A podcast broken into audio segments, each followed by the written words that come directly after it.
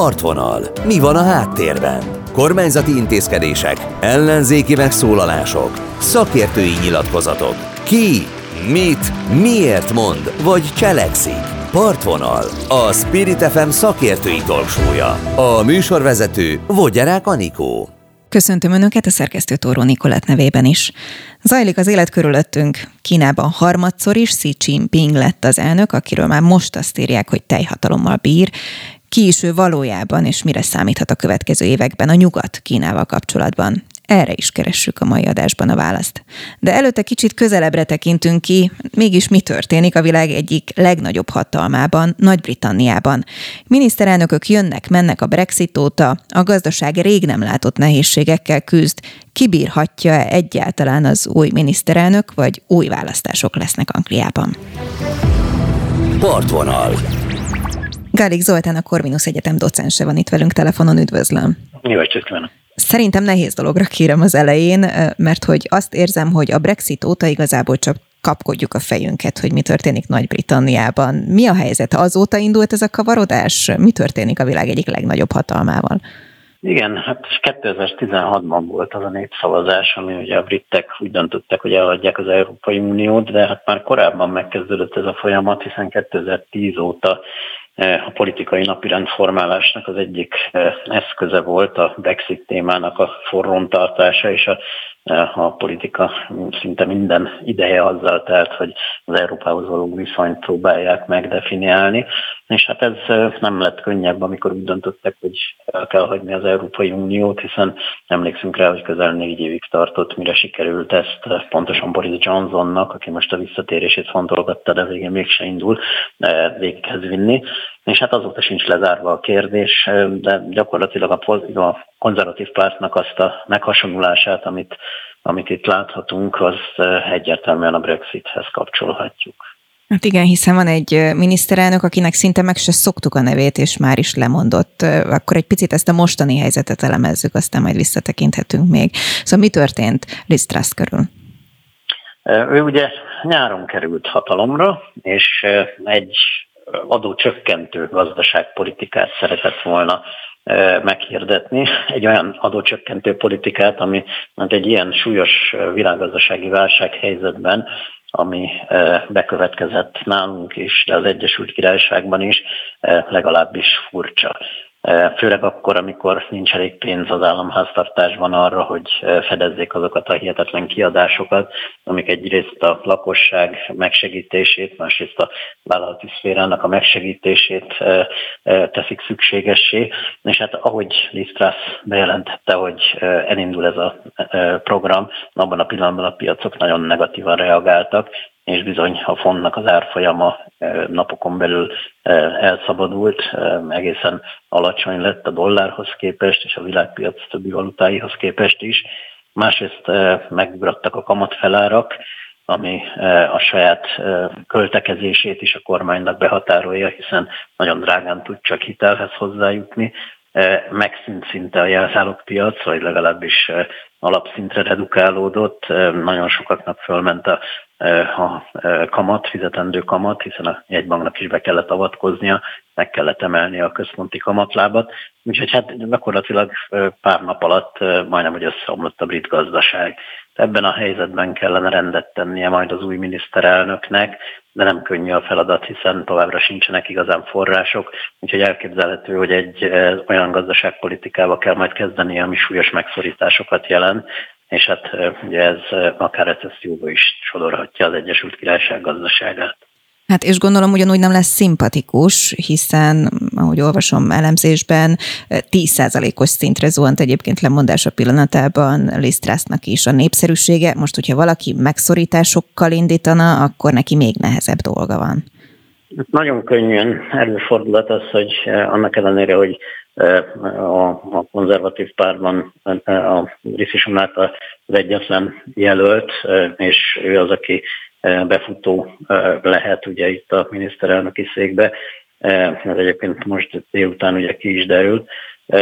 Azt lehet tudni, hogy a konzervatív pártnak azért nem teljesen élvezi a bizalmát, úgyhogy ugye ő volt az, aki Boris Johnson lemondását elindította a saját lemondásával, és hát ugye az a gazdaságpolitikai, amit itt neki vinnie kell, az nem biztos, hogy megfelelő lesz az egész konzervatív pártnak, úgyhogy nagyon könnyen előfordulhat, hogy akár heteken vagy hónapokon belül választások lesznek az Egyesült Királyságban, és nem csak, hogy Liz Truss áll nagyon rosszul, hanem a konzervatív párt is 13%-os támogatottságot mérnek mindössze, ami nyugodtan mondhatjuk, hogy történelmi mélypont, míg a munkáspárt 50% fölött van.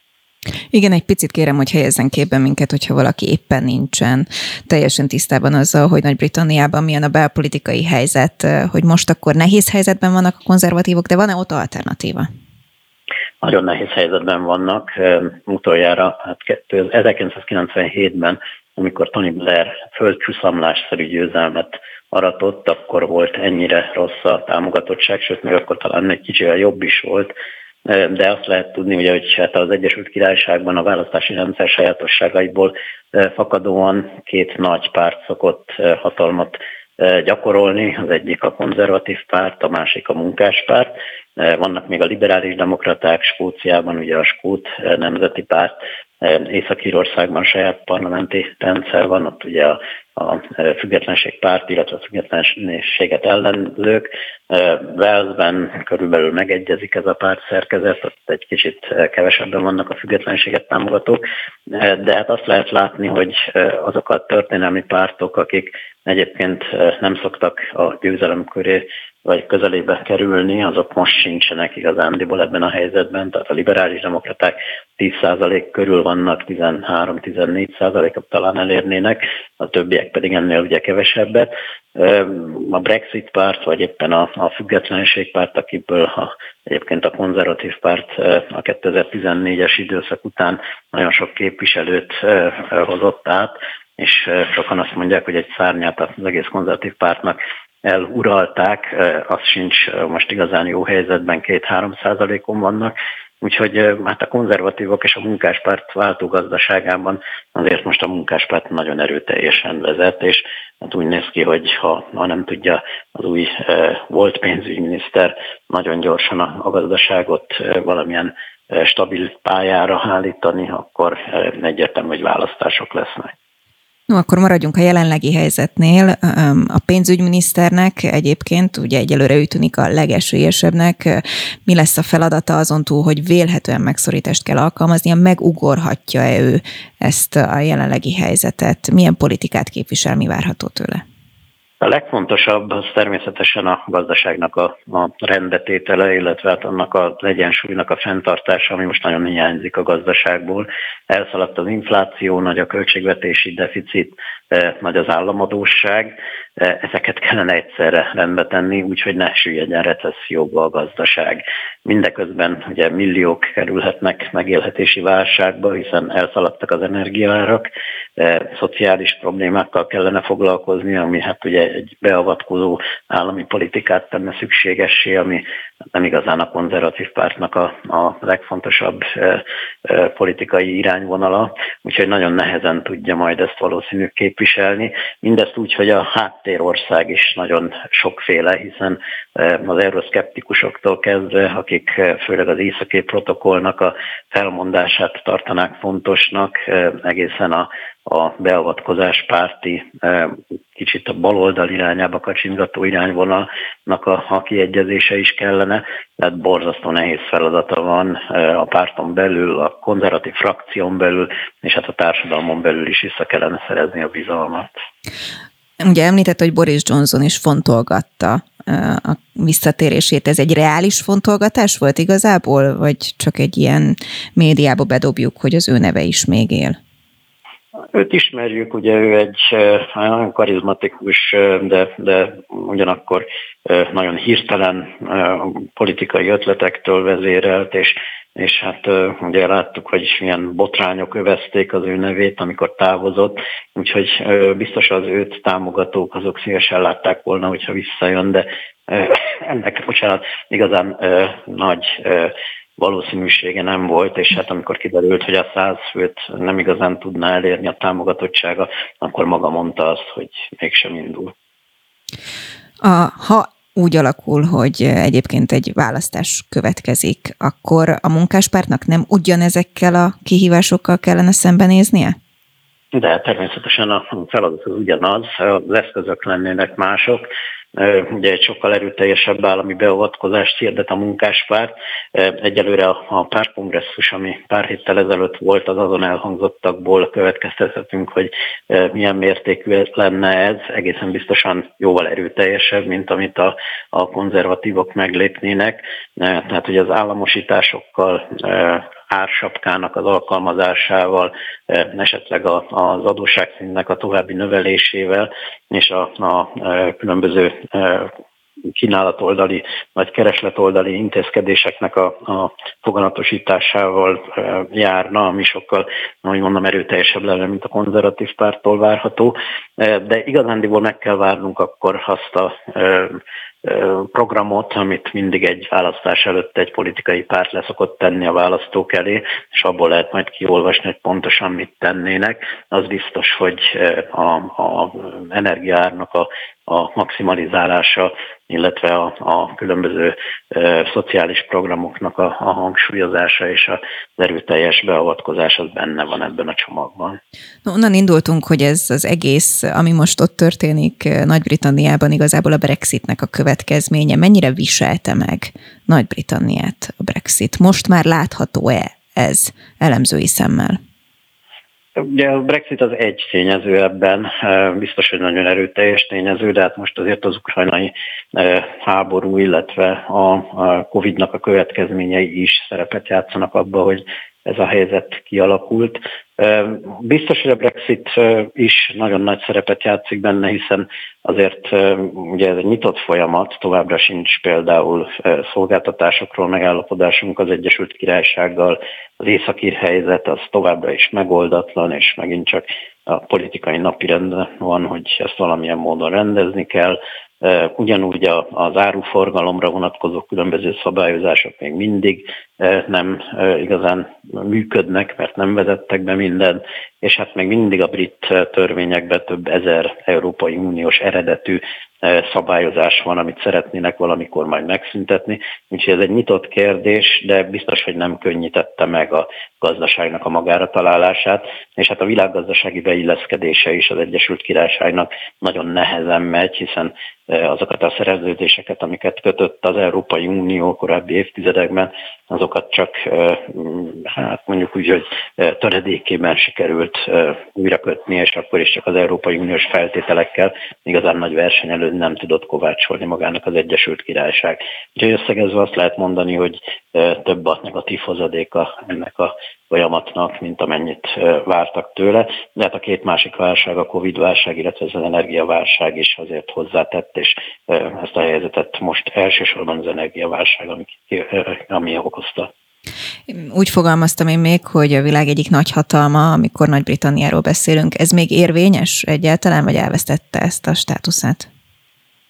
Ők maguk ugye a második világháború után szerettek volna nagyhatalom maradni nagyon sokáig, mint egy másfél évtizedig. Aztán az 1950-es éveknek a végén már érezhető volt, hogy az önértékelése is az Egyesült Királyságnak változik, és 1967 után az úgynevezett East of Suez beszédben az akkori miniszterelnök Wilson maga is regionális középhatalomnak írta le az Egyesült Királyságot, ami hát, ha megnézzük ugye a gazdasági erejét, akkor azért egy kicsit óvatosan kell ezzel bánni, hiszen még mindig a világ hatodik legnagyobb gazdasága, nukleáris hatalom, NSBT helye van, állandó helye, és hát azért a bankrendszere is, ugye a globális beilleszkedése az egyik legerőteljesebb, és a tőke ellátottsága. Tehát azért vigyáznunk kell ezzel, hogy regionális középhatalom, de biztos, hogy már nem az a régi nagyhatalom, aki a 19.-20. század fordulóján még a világura volt, és a nemzetközi gazdaságnak az egyik, a modern nemzetközi gazdaságnak az egyik kitalálója és megalkotója. Jól vélem, hogy ezt a képet tovább gyengíti a királynő halála? Ugye a monarchia az egy biztos pont volt a nemzeti identitásában a briteknek mindig is. A királynő és a királynő köré szerveződött kultusz az erősítette ezt a biztonságot, legyen az gazdasági, vagy politikai, vagy egyéb típusú probléma, amit átéltek a britek a II. Világháború után. Biztos, hogy ez is most egy kicsit megingott, ugye Károly, nem tudjuk még milyen szerepet fog ebben vállalni, de biztos, hogy ez is egy gyengítő kapocs, amit a társadalom különböző rétegei között az összefogás szimbolizálta. Hogyan tekint Európa Nagy-Britanniára, illetve a nagyhatalmakkal milyen a viszonya? Ez mennyit változott a Brexit óta? Ugye az Európával való viszony az lehetősen összetett és negatív inkább, hiszen Egyesült Királyság eltávolodott a közös piactól, nem csak az Európai Uniótól, hanem a közös piactól is, de ahogy mondtam, ez még egy nagyon hosszú folyamat, amíg le tudjuk zárni, hiszen továbbra sincsenek meg a megfelelő szerződések, amiket szerettünk volna mi kötni, vagy ők kötni velünk. Úgyhogy hát egy napról napra élünk, és akár a jövő héten, ha lesz új miniszterelnök, újra kezdhetjük a tárgyalásokat az északír protokollnak a módosításáról. A világpolitikában ugye az Egyesült Királyság most olyan meghatározó szerepet játszik, itt főleg az ukrajnai válság kapcsán, de az amerikai Egyesült Államokkal való kapcsolatban is próbál felzárkózni, és ugye ezen az úgynevezett különleges kapcsolaton keresztül megpróbálja fenntartani azt a katonai biztonságpolitikai szerepet, ami a hidegháború alatt jellemezte a két országnak a viszonyát, de hát ugye, hogyha megnézzük, azért jóval visszafogottabban tudja csak ezt megcsinálni, és maga a brit parlament is, gondoljunk csak a szíriai beavatkozástól való hátralépésnél, nem olyan vehemenciával teszi ezt, mint korábban. Ma estig ugye le kell adni a nevezést, az összegyűjtött szavazatokat, ezt a beszélgetést délután rögzítjük. Mi jön ezután? Mi a protokoll, mi a folyamat, milyen lépések következnek? Hát szinte bizonyos, ugye, hogy most körülbelül egy 10 perccel vagyunk előtte egyébként a határidőnek, de szinte biztos, hogy a volt kancellár körülbelül a konzervatív képviselőknek a fele, de lehet, hogy még többnek a támogatását bírva egyedüliként fogja átvinni a 100 képviselő támogatását.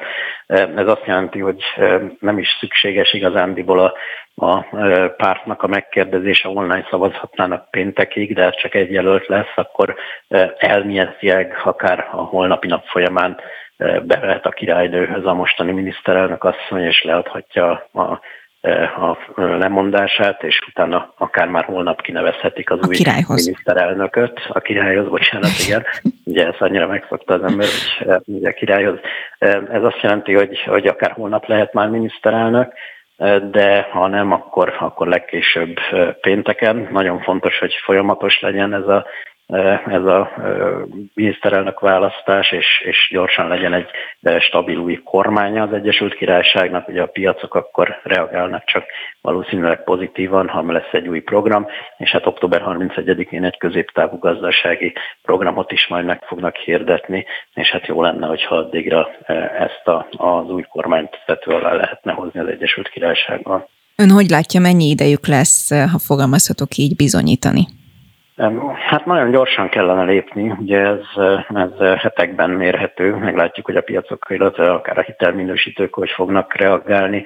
Szükséges a központi banknak továbbra is milliárdokat beleönteni a gazdaságba, hogyha bármilyen bizonytalanság lesz, vagy pedig fönnmarad a mostani bizonytalan helyzet, akkor lehet, hogy hetei lesznek csak hátra az úrkormánynak. Akkor akár elképzelhetőnek tartja, hogy még idén választások lesznek Nagy-Britanniában?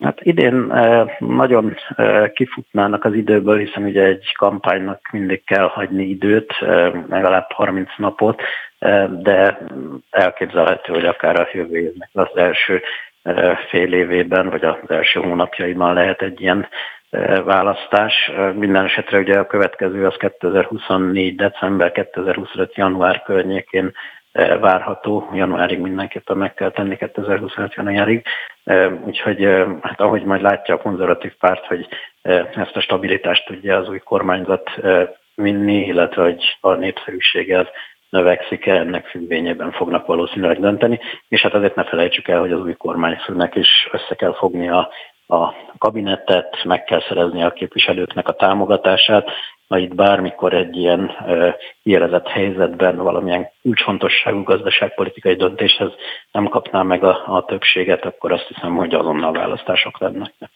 Gálik Zoltán, a Corvinus Egyetem docense. Köszönjük szépen! Köszönöm szépen! Partvonal. Salát Gergely, a Pázmány Péter Katolikus Egyetem oktatója, a Külügyi Intézet munkatársa van itt velünk a vonalban. Üdvözlöm! Jó napot kívánok, üdvözlöm a hallgatókat! Arra kérem, hogy kicsit talán szokatlan módon profilozzunk először, hogyha lehet, mit is kell tudni, ki is a kínai elnök Hszi Csin-ping. Hszi Csin-ping egy Mao alatti magasrangú pártfunkcionáriusnak a fia, tehát ő nem a semmiből jött, hanem neki az apukája is Mao-nak a harcostársa volt, aki aztán összekülönbözött Mao-val, és ezért vidékre küldték őt is, meg magát Hszi Csin-pinget is a 60-as években fizikai munkára, úgyhogy a védett nem fővárosi környezetből ő hirtelen lekerült Kínának az egyik legszegényebb területére, hát a legendáriuma szerint itt ismerkedett meg az egyszerű népnek a gondjával, bajával, és itt határozta, hogy ő aztán majd ezekért az egyszerű tiszta emberekért fog dolgozni. Utána visszajött ebből a számüzetéséből, hát még mindig fiatal volt. Hát nyilván a papa egyengedte az útját a párton belül, ugye be tudott lépni a pártba, közben a papát is rehabilitálták, ő tartományi kormányzó lett a 80-as években, mert Teng Hsziao-ping alatt, és hát Hszi Csin-ping miután ugye, egyetemet is végzett, ami abban a korszakban nem volt túl gyakori, mert épp hogy csak újra nyíltak az egyetemek a kulturális forradalom után, utána különböző párt meg állami tisztségeket viselt, gyakorlatilag végigjárta a ranglétrát, először hát ilyen járási megyei pártitkár volt, meg állami vezető, aztán tartományi szintre jutott, és hát végül is 2007-ben jutott be a központi vezetésbe immár alelnökként, ekkor már egyértelmű volt, hogy őt választotta ki a kommunista párt vezetés Hu Csin-tao utódjának, akinek 12-ben járt le a pártfőtitkári megbízása, és szépen őt felépítették. Egy ilyen szürke, egyszerű, nem túlságosan markáns kádernek tűnt, aki hát a kommunista párt belül elég tipikus módon az apukájának köszönhetően jutott ilyen magasra, és nem volt igazából egyik kliknek se a tagja, és nem nagyon exponálta magát markánsan különböző ügyekben, úgyhogy egy ilyen kompromisszumos jelöltnek tűnt. Aztán ugye 2012-ben átvette a hatalmat, és elkezdte a kínai politikai rendszert alapvetően átalakítani, és az addigi kollektív vezetés helyett hát egy ilyen egyszemélyi hatalmat épített ki magának, mindenhova saját embereit ültette, a rivális frakciókat megsemmisítette, bizonyos politikai ellenfeleit lecsukatta, és hát végül is a nagy megdicsőülése most ezen a mostani kongresszuson zajlott, ami lényegében arról szólt, hogy ő szinte teljhatalmi urává vált a kínai kommunista pártnak. Még mielőtt erről beszélnénk, azért az érdekelne, hogy mi volt az, amivel kvázi ő bizonyított. Volt-e konkrét ilyen mondjuk első lépés, vagy egyáltalán minek köszönhető az, hogy őt elismerték akkor, és át tudta alakítani ezt a rendszert? Valószínűleg ez nem csak a személyes ambícióin múlt. Ő, mint említettem, egy ilyen kompromisszumos jelöltként, egy ilyen szürke eminenciásként került az első számú pozícióba, de valószínűleg ő azt a felhatalmazást kapta a nagy öregektől, akik mindig befolyásosak a párton belül, illetve a többi vezetőtől, hogy szedje ráncba a kommunista pártot, illetve az egész országot. Ugye a 90-es, 2000-es évek az a hihetetlen gyors fejlődésnek az időszaka volt, ami a kommunista pártnak a társadalom feletti kontrollját meggyengítette, tehát ott olyan, nem tudom, vállalatok jöttek létre, olyan félimeddig civil szerveződések jöttek létre, olyan érdekcsoportok jöttek létre a nagy gazdasági fejlődés, meg középpolgárosodás során, amelyek kicsúsztak a párt ellenőrzése alól, és nem feltétlenül az történt mondjuk a gazdaságban, vagy más területeken, amit a párt akart. Másrészt pedig maga a párt is elkezdett, hát ha nem is szétesni, de a klikharcok, hatalmi harcok, ilyen korrupciós hálózatok, egyéb tényezőknek a fogságába esni, és hát Hu Csin-tao, tehát az előd, de kifejezetten gyenge vezető volt, aki ezt nem tudta érvényesíteni az akaratát rengetegszer, mert a különböző érdekcsoportok elszabotálták a központi vezetésnek az akaratát, és hát a helyi kiskirályok, állami vállalati vezetők, tartományfőnökök ilyen elképesztő korrupciós hálózatokat, mechanizmusokat építettek ki, ami erőteljesen gyengítette a pártnak a legitimációját. Tehát a kínaiak azért hozzá vannak szokva egy bizonyos szintű korrupcióhoz, de olyan szinten szabadult el a 2000-es években már a hatalommal való visszaélés, olyan látványosan tettek mindenre a helyi pártvezetők, amit jó ízlés megkövetelt volna, hogy az már nagyon irritálta az embereket, tüntetések voltak, nyílt hatalmi harcok, leszámolások mentek, maffiák bizonyos helyeken így összefonódtak a politikai vezetésre, tehát valamit csinálni kellett, mert a kínai párt magja, központi vezetés az ilyen mániákusan fél attól, hogy Kína és a Szovjetunió sorsára fog jutni, és hát nagyon abba az irányba ment el a párt hatalma a társadalom felett, illetve a pártnak a párt fegyelme, a párt egysége, a morálja, hogy az bizony akár széteséshez is vezethetett volna, és akkor valószínűleg ezt a mandátumot birtokolta Szityig, amikor megkapta, hogy hát vaskézzel tegyen rendet. És hát Hszi Csin-ping élt ezzel a felhatalmazással, úgyhogy nyilván azokat is, azoknak egy jelentős részét is eltávolította a politika közeléből vagy a hatalomból, akik őt pajzsra emelték, meg hát az összes létező vélt vagy valós ellenségét is. És tulajdonképpen a korrupciót nem is felszámolta, de jelentősen visszaszorította, a párton belüli érdekcsoportokat, hatalmi harcokat felszámolta, vagy pedig minimálisra csökkentette, és hát Kínában most megint rend van. Tehát, hogyha a központi kormányzat mond valamit, akkor azt a legutolsó faluban is végrehajtják, mert ilyen korábban nem igen volt. Azt olvastam róla, igen, egy elemzésben Kert Attila, az Euronews vezetője szokott ilyen 10 tényt összerakni vezetőkről, és azt írta, hogy kiméletlen harcot indított a korrupció ellen, és 1,5 millió tisztviselőt büntettek meg, köztük egyébként a legfelsőbb vezetés tagjait és tábornokokat is. Akkor ez akkor kvázi szokatlan volt. Nem voltak riválisai, vagy könnyen tehette ezt?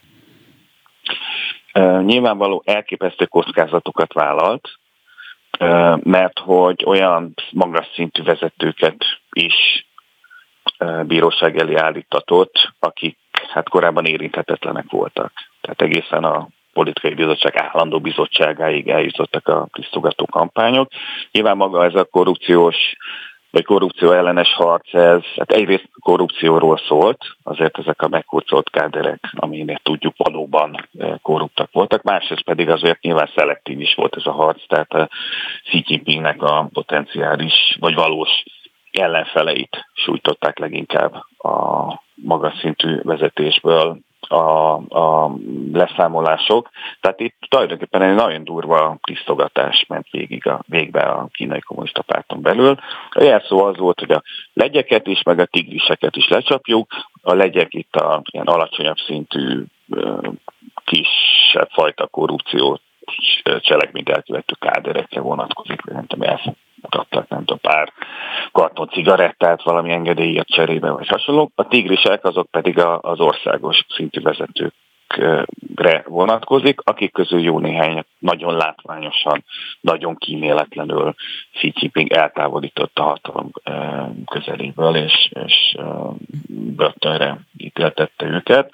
Hát innentől fogva ugye bárki, aki ebben a 96 milliós pártban dolgozik, az nagyon gondosan átgondolja, hogy mit is mond Hszi Csin-pingről a kázátajtók mögött, illetve elfogad-e mondjuk kis kenőpénzt, vagy segít-e a, nem tudom, az unokaöccsének hivatalhoz jutni. Hogyan fogadta a társadalom mindezt? Hiszen mindeközben igazából Kínában az ő ideje alakult ki a totális megfigyelés. Azt is olvasom ugyanebben az elemzésben, hogy 600 millió térfigyelő kamera működik például. Az igazság az, hogyha a lakosság arányosan nézzük, akkor az USA-ban ennél több megfigyelő kamera működik. Hát nagyon szeretik igen, a nyugati sajtó ezt a megfigyelő államot kiemelni, de mindannyian megfigyelő államban élünk, és a kínai társadalmat ez nem igazán zavarja. Máshol se jellemző, tehát mondjuk a lakásban, ahol él lakó, pesti bérházik is ellenszavazat nélkül megszavazta a lakóközösség, hogy tegyünk fel egy kamerát a bejáratnál. Az alapvetően az embernek a biztonságérzetét fokozza. Kínában pláne így van, hát Kínában pár ezer éve az a hagyomány, hogy az állam az mindent és mindenkit megfigyel az a rendszereken keresztül, csak hát korábban ilyen, nem tudom, kölcsönösen megfigyeltették egymással az embereket, meg besugóhálózatot tartottak fenn, most hát digitalizálják a 100 éve, meg 1000 éve, meg 2000 éve is működő kínai megfigyelő államot. Igazából ez a társadalmat kevésbé irritálja. A kínai társadalomban a magánélet védelmének, meg a emberi jogoknak, meg egyébeknek nincsen olyan jellegű kultusza, mint nyugaton. Éppen ezért a Hszi Csin-ping-féle intézkedések, azok jó részt kifejezetten népszerűek voltak. Tehát a korrupció ellenes harc az rendkívül népszerűvé tette Hszi Csin-pinget, hiszen olyan irritáló jelenségekkel számolt le, amelyek napi szinten zavarták az embereket, és amelyek sokszor már az állampolgárok életét is fenyegették. Voltak olyan vonatbalesetek, amik egyetem azért történtek, mert nem tudom, kilopták a biztonsági berendezéseket a illetők, vagy amikor a 2008-ban nagy földrengés volt, és összeomlott az adott területen az összes iskola, akkor kiderült, hogy hát ezekből bizony kisporolták az alapozást, mert kenték a helyi hivatalnokukat, hogy az ellenőrzéseknél nézzenek félre. Tehát ezekkel Hszi Csin-ping jó pontokat szerzett a lakosságnak, kifejezetten népszerű vezető, és hát nem ez a befele nem ez a fő politikai irányvonala, tehát nyilván a korrupció ellenes harcot is nagy csinadrattával vezették fel, de a fő program az az úgynevezett közös jólétnek a programja, amely igazából az állami újraelosztásnak a növelését és a társadalmi különbségeknek a csökkentését foglalja magában, vagyis egy ilyen tipikus balos populista politikáról van szó, hogy a gazdagoktól elveszük a pénzt, és odaadjuk a szegényeknek, így nagyon leegyszerűsítve. Hát természetesen a szegények körében ez is egy népszerű vezetővé teszi Hszi Csin-pinget. Van olyan projektje, vagy politikai intézkedése, amely már most esetleg arra ad okot, hogy beírta magát a történelemben? Hát az ember mindig óvatosan fogalmaz, hogyha ilyen jelen idejű eseményekről van szó. Hát nyilván az látszik, hogy Hszi Csin-ping nagyon szeretne bekerülni a történelemben, amit maguk a kínaiak úgy próbálnak beállítani, hogy egy történelmi jelentőségű fejlemény, az a mély szegénységnek a megszüntetése. Ez egy Hszi Csin-ping programja volt, hogy amikor ő hatalomra került, 2010-es elején, akkor, ha jól emlékszem, 85 millióan éltek Kínában a kínai szegénységi küszöb alatt, tehát nyilván elég alacsonyan volt meghúzva, de ez alatt is. Tehát sokan éltek, hát ez a 85 millió ember, az Kínában is soknak számít, ők, akik nyomorognak, vagy mély szegénységben élnek, és indult egy nagy program, hogy 2021-re a Kínai Kommunista Párt megalapításának 100. évfordulójára a 85 az menjen le nullára. És ezt meg is valósították, vagy legalábbis bejelentették, hogy na, Kínában nincsen többet mély szegénység, hát ilyen az elmúlt 3000 évben nem volt. Aztán természetesen az kérdés, hogy ez fenntartható-e, kérdés, hogy nem kéne megemelni azt a szegénységi küszöböt, mert irreálisan alacsonyan van, és ha megemelik, akkor rögtön azonnal megjelenik a mély szegénység statisztikailag, tehát nyilván ezt lehet boncolgatni ezt a dolgot, de alapvetően az tény, hogy a legszegényebb sorban élő embereknek a felemelkedéséért Hszi Csin-ping alatt a kínai kormányzat nagyon sokat tett, és ez tényleg egy történelmi jelentőségi fejlemény. Akkor térjünk át a kongresszusra, ez volt ugye a 20. ilyen típusú kongresszus. Mi ennek a jelentősége? 5 évente van a Kínai Kommunista Pártnak kongresszusa. Ilyenkor feláll mindig a kongresszus elején az aktuális pártfőtitkár, ilyen per pillanat Hszi Csin-ping, felolvas egy nagy beszámolót arról, hogy mit művelt a központi bizottság, tehát lényegében a párt az elmúlt 5 évben, és mit a tervei a következő időszakra. Ezt a beszámolót elfogadja a kongresszus, emellett más beszámolókat, meg dokumentumokat, különböző ilyen szakszerveknek, intézményeknek a beszámolóit is, meg a terveit is elfogadja, illetve megválasztja a következő évre a pártnak a vezetőit. És hát most is ez történt, tehát egyrészt a eddig követett, illetve a következő években várható politikáról elfogadták a szükséges dokumentumokat a pártküldöttek, tehát nagyjából ezekből ki lehet olvasni, milyen irányba megy Kína. Másrészt pedig meghozta a személyi döntéseket, hát ugye alapvetően a központi bizottságot választja meg ilyenkor a kongresszus, és utána a központi bizottság azonnal összeül és megválasztja a csúcsvezetőket, így lehet, hogy Hszi Csin-ping is újra választva, illetve a legszűkebb vezetőtestületet, az állandó bizottságot is újra választották. Ezek a döntések megszülettek, és hát összességében tehát a személyi döntéseket tekintve az látszik, hogy Hszi Csin-ping teljesen eluralta a Kínai Kommunista Pártot, tehát a vezetőtestületekbe egyetlen olyan személy se került be, aki nem volt eddig kifejezetten Hszi Csin-ping támogatója. Mert kifejezetten ellenfele nem volt eddig se, de aki nem azzal tüntette volna ki magát, hogy ő nagy Hszi Csin-pingista, olyan nem kerül be. Ez meglepetés például, hogy olyan szakértőnek, mint ön, aki belelát ebbe a folyamatba, illetve azt olvassuk mi, kvázi civilek vagy kívülállók, hogy még nagyobb hatalma lesz. Tud ennél nagyobb hatalma lenni? Valószínűleg most van a csúcson. Az meglepő, hogy még ilyen szimbolikusan se került be olyas valaki a felsőbb vezetők közé, aki tehát nem is ellenfele volt Hszi Csin-pingnek, de mondjuk egy tőle független politikai arcéllel rendelkezett volna, vagy akiről tudnánk, hogy valaha egy másik klikhez, vagy frakcióhoz tartozott, és nem Hszi Csin-pingnek a bizalmi embere volt. Ez talán, hogy ilyen mértékű lecserélése ment, amíg korábbról itt maradt, és nem teljesen Hszi Csin-pingista kádereknek, ez egy picit meglepő. Az nyilvánvaló volt, hogy Hszi Csin-pinget újra fogják választani, az is nyilvánvaló, hogy nem tudom, hangos ellenzékiekkel lesz tele a politikai bizottság, mert a központi bizottság eddig se azzal volt tele természetesen, de hogy akár csak ilyen függetlenebb, vagy ilyen önálló eredményekkel, ez így mint a független, nem tudom, karrierre vagy eredményekkel rendelkező személyek egyáltalán nem kerültek be, ez azért valamelyik megdöbbentő volt.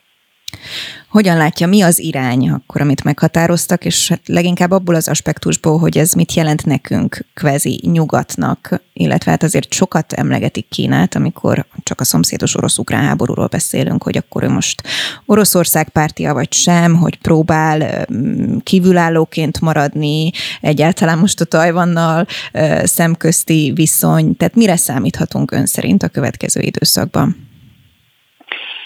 Nem történt változás. Tehát tulajdonképpen a dokumentumokban az olvasható ki, hogy alapvetően megvan elégedve azzal az irányal, amiben eddig mentek, és ezt az irányvonalat folytatják tovább. Tehát úgy tűnik, hogy a zero covid politika is marad egy ideig, bár ezt így expliciten nem mondták ki, hogy marad a zero covid politika, de miután nem jelezték semmilyen módon, hogy ez változna, valószínűleg ez még jó ideig velünk marad. Az a megközelítés vált uralkodóvá, hogy már nem mindent a GDP növelésnek rendelnek alá, hanem más szempontokat, és elsősorban a biztonsági szempontokat is figyelembe veszik. Ez is marad, és hát talán a legfontosabb, vagy ami számunkra a legrelevánsabb, az az, hogy Kína továbbra is beleáll abba, hogy ő egy nagyhatalom, és egyre nagyobb hatalom lesz, akinek az ügyeibe nem szólhat bele senki, aki egy külső tényezőktől teljesen független külpolitikát visz, aki az érdekeit kőkeményen érvényesíteni fogja, akár tetszik ez másoknak, akár nem.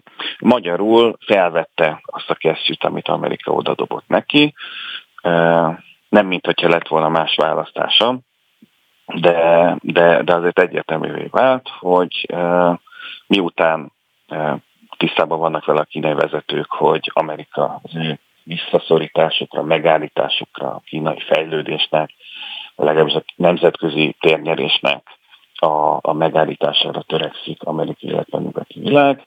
Ők innentől fogva még annyit se fognak azzal törődni, hogy mit mond róluk a nyugati világ, a saját útjukat fogják járni, és érvényesíteni fogják az érdekeiket.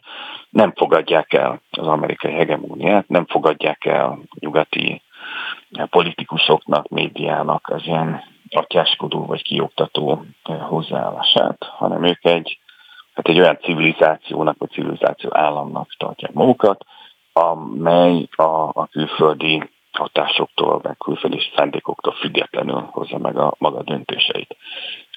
Konkrétan Tajvan vonatkozásában a kongresszus ugyanazt mondta, amit 70 éve mindig mondanak a kínai vezetők, hogy hát Tajvan az természetesen Kína része, soha nem fogják elfogadni azt, hogy ne az legyen, valamikor vissza kell térnie az anyaországhoz, ők azt szeretnék alapvetően, hogy az egyesítés egy békés legyen, tehát elsődleges preferenciájuk az, hogy a békés egyesítésre kerüljön sor, de nem zárják ki az erőszakos, fegyveres megoldást se, tehát fenntartják azt a jogot maguknak, hogy Tajvant akár fegyverrel is elfogadják. És ugye ezt hangsúlyozták is ebben a jelentésben, ami a kongresszus elé került, hogy már pedig az egyesítés útján haladnak, akkor is, hogyha ehhez konfliktus, fegyveres konfliktus is kell. Igen, de ezt már korábban is többször hangsúlyozták, tehát ebbe igazából olyan újdonság nincsen. Nyilván, hogyha maga az ember megnézi a szöveget, ez tényleg elég ijesztő, hogy azt mondják, hogy nem vetik el a fegyveres konfliktust, de igazából már a 1950-es dokumentumokban is ez volt benne, tehát itt tulajdonképpen radikális változás nem történt. Pozitívumnak tekinthető az, hogy határidőt nem adtak az egyesítésre, tehát nem mondják azt, hogy akkor ezt most a következő évben végre kell hajtani. Így lebeg a levegőben. Most Oroszországról, Ukrajnáról, Amerikáról egyébként egy szót sem szól az a bizonyos kongresszusi beszámoló, amit elfogadtak, tehát nincsenek néven nevezve se az ellenfelek, se a szövetségesek. Az szerepel a főszövegekbe, hogy vihar van a világban, így fogalmaznak, még nagyobb vihar lesz, és hát a következő években Kínának erősnek kell lennie, és erős vezetésre van szüksége ahhoz, hogy ebben a viharban el tudjon lavírozni. Végszóra november 15-én lesz egy G20 csúcs, ahol elvileg ugye a világ vezetői találkoznak. Amerika is, Kína is, Oroszország is. Ön szerint mi várható ezen a találkozón? A békés megoldás felé indulnak-e, vagy lesznek konfliktusok? Hát miután azok a strukturális okok, amik a konfliktusok irányába terelgetik az összes nagyhatalmat, azok nem változnak, tehát 14-én meg 16-án is ugyanaz lesz a helyzet, mint 15-én, tehát a Kína felemelkedésére továbbra is ferde szemmel fognak tekinteni az amerikaiak, az oroszok nyilván nem hagyják abba az ukrajnai háborút, a többi nagyhatalom is ugye, ugyanazokkal az érdekekkel fog rendelkezni két nappal a G20 előtt, két nappal utána. Ezért én nem hinném, hogy áttörést fog bármiben is hozni ez a csúcs találkozó. Hát nyilván jól össze fognak veszni. Nyilván kétoldalú találkozókra sor fog kerülni, hiszen itt ugye elvileg 20 vezető találkozik, de azok így a találkozónak a farvizén ilyen 2-3x oldalú megbeszélések is szoktak tartani. Ugye előkészületben van egy Putin-Biden csúcs találkozó, amiből lehet, hogy nem lesz semmi, de ugye Putin jelezte, hogy ő erre hajlandó lenne, Biden egyelőre szárította az dolgot, tehát hátha. Én feltételezem, hogy Hszi Csin-ping és Putin fog két oldalú találkozót is bonyolítani, már 41-szerre. Az elég intenzív kapcsolatban vannak, 39-szer találkoztak eddig, és ezen a indonéziai eseményen valószínűleg találkozni fognak, és hát nyilván a többi kisebb hatalom is fogja sütögetni a pecsétjét, de hát ebből áttörés lenne, azt nem minden. Salát Gergely, a Pázmány Péter Katolikus Egyetem oktatója, a Külügyi Intézet munkatársa. Köszönöm szépen. Önöknek pedig a figyelmet köszönjük, ez volt a Partvonal, legközelebb egy hét múlva, hétfő este várjuk Önöket a szerkesztő Toró Nikolettel. Viszonthallásra!